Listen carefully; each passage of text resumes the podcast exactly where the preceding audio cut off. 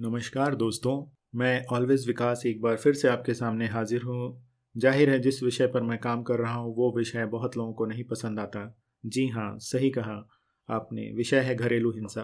दोस्तों, मैं अपने इस मुहिम को आगे बढ़ाता हूँ और आप सभी का ध्यान एक ऐसी दर्दनाक और विभत्स घटना की ओर ले जाना चाहता हूँ, जो कि हाल फ़िलहाल में न्यूज़ चैनलों पे छाई हुई है, जिसमें आपने देखा होगा या सुना होगा कि जो अब्यूज़र है, वो अब्यूज को या पीड़िता को जान से मारकर उसके शव को कई टुकड़ों में बांटकर यहाँ वहाँ डिस्पोज ऑफ़ करने की कोशिश करता है। आप यकीन नहीं करेंगे ये घटना कितनी भयानक और दुखद है।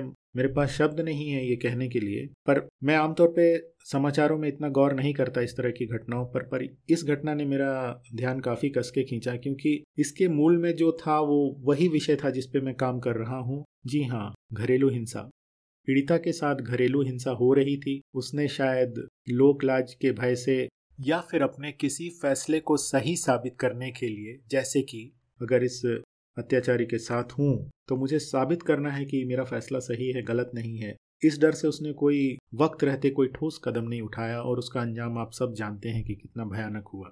ये दोस्तों, एक बिड़ले में ऐसा होता है, मैं नहीं कहूँगा कि हर केस में ऐसा होगा या होने की संभावना है, पर लाख में कोई ऐसा केस निकल आता है जिसमें ये भयानक अंजाम या भयानक मंजर देखने को मिल सकता है। तो दोस्तों, अगर वक्त रहते, पीड़िता जाग जाती या समझ जाती कि वो एक गलत संबंध में है तो शायद आज वो जीवित होती। हमारी संवेदनाएँ उस परिवार के प्रति हैं, उस पीड़िता के प्रति है और हमें इस घरेलू हिंसा के प्रति जागरूकता अभियान को किसी भी हाल में रोकना नहीं है, क्योंकि ये लोगों की जिंदगियों से जुड़ा एक मुद्दा है जिसपे हर बार कहता हूँ कि इस पे संकोच है, काफ़ी खामोशी है, काफ़ी डर है। लोग खुलकर अपनी समस्या को आगे नहीं लाते और मैंने जैसे दोस्तों से सुना, उन्होंने बताया कि पीड़िता बेसिकली अपने प्यार को बचाने की खातिर सब अन्याय सह रही थी। तो दोस्तों, ये कैसा प्यार है जो आपको पीड़ा पहुंचाता है?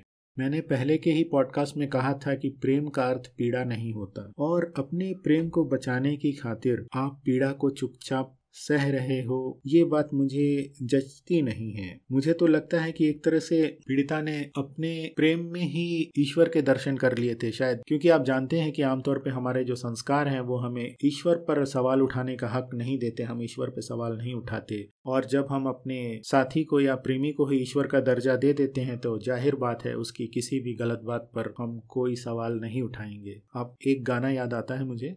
ये रहा गाना।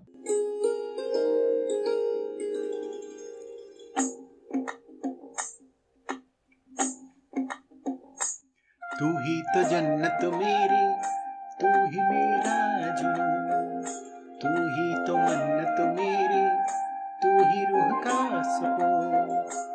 तू ही अखियों की ठंडक, तू ही दिल की है दस्तक। और कुछ ना जानू, मैं बस इतना ही जानू। तुझ में रब दिखता है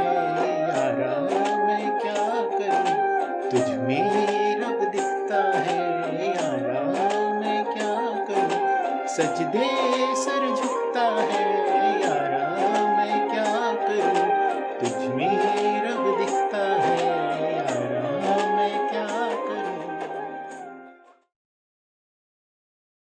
ये नहीं होना चाहिए। तो आप ज़रूर समझ गए हैं दोस्तों कि मैं क्या कहना चाहता हूँ। आपका जीवन कीमती है, जो भी घरेलू हिंसा पीड़ित है, उसको समझना होगा कि उसका जीवन बहुत कीमती है। उसे ऐसे जाया ना होने दिया जाए और मेरे अभियान से लगातार जुड़े रहने के लिए आप सभी का बहुत बहुत शुक्रिया। मैं फिर आपसे दरख्वास्त करूँगा कि मेरे चैनल को या मेरे पॉडकास्ट को शेयर कीजिए, लाइक कीजिए और आगे बढ़ाइए ताकि जिनको जागरूकता की ज़रूरत है, उन तक ये संदेश ज़रूर पहुँचे कि कहीं देर ना हो जाए।